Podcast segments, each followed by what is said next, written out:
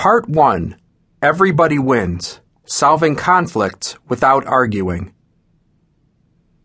When couples walk into my office looking for help, they inevitably come because of unresolved conflicts. They are seeking professional help, but I often sense that they view me more as a judge than a counselor, secretly hoping I will pronounce their spouse guilty of illogical thinking and unreasonable demands. Because I am a counselor and not a judge, I begin the arduous task of listening to their complaints. They review their well worn speeches for me, certain that I will see the logic of their respective positions. But I know that behind the frustration of unresolved conflicts is the desire for harmony. Loving relationships are fostered by understanding, not by winning arguments. So I begin to ask a question such as, How do you feel when those words come out of his mouth? Or what happens inside you when you hear her make that comment? I listen, take notes, and ask more questions, seeking to discover the feelings that lie beneath the conflicts. No conflict will ever be resolved successfully unless we first understand the underlying feelings. I also ask couples questions about values. Why is this so important to you? The answer to that question often reveals the values that created a conflict in the first place. If I don't understand their values, I will never comprehend why they feel so strongly about the issues. As a counselor, I am doing for these couples what they have never learned to do for themselves. I am seeking to understand them. Understanding fosters resolution and harmony. When I did the research for my book, The Four Seasons of Marriage, I encountered hundreds of couples who admitted to having a winter marriage. That is, their marriages were characterized by anger, disappointment, loneliness, negativity, discouragement, frustration, and hopelessness. Their relationships were detached, cold, harsh, and bitter. They felt alone and betrayed. They had hunkered down in the igloo and hoped for spring, but for many, spring never came.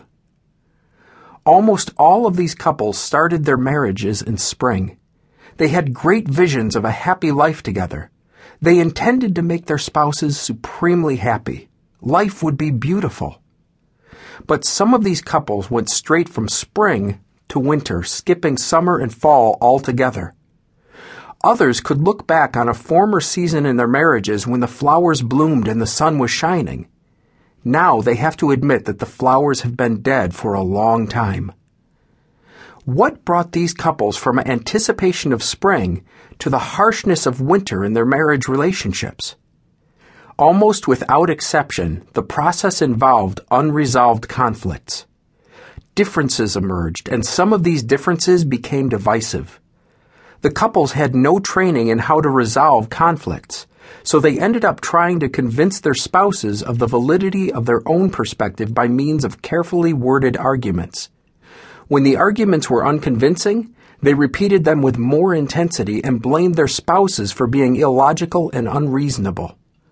Eventually, tired of arguing, they withdrew from each other, and the coldness of winter settled over the marriage. Couples have conflicts in all four seasons of marriage.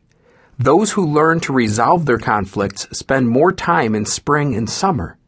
Those who fail to resolve conflicts inevitably drift to a fall or winter marriage.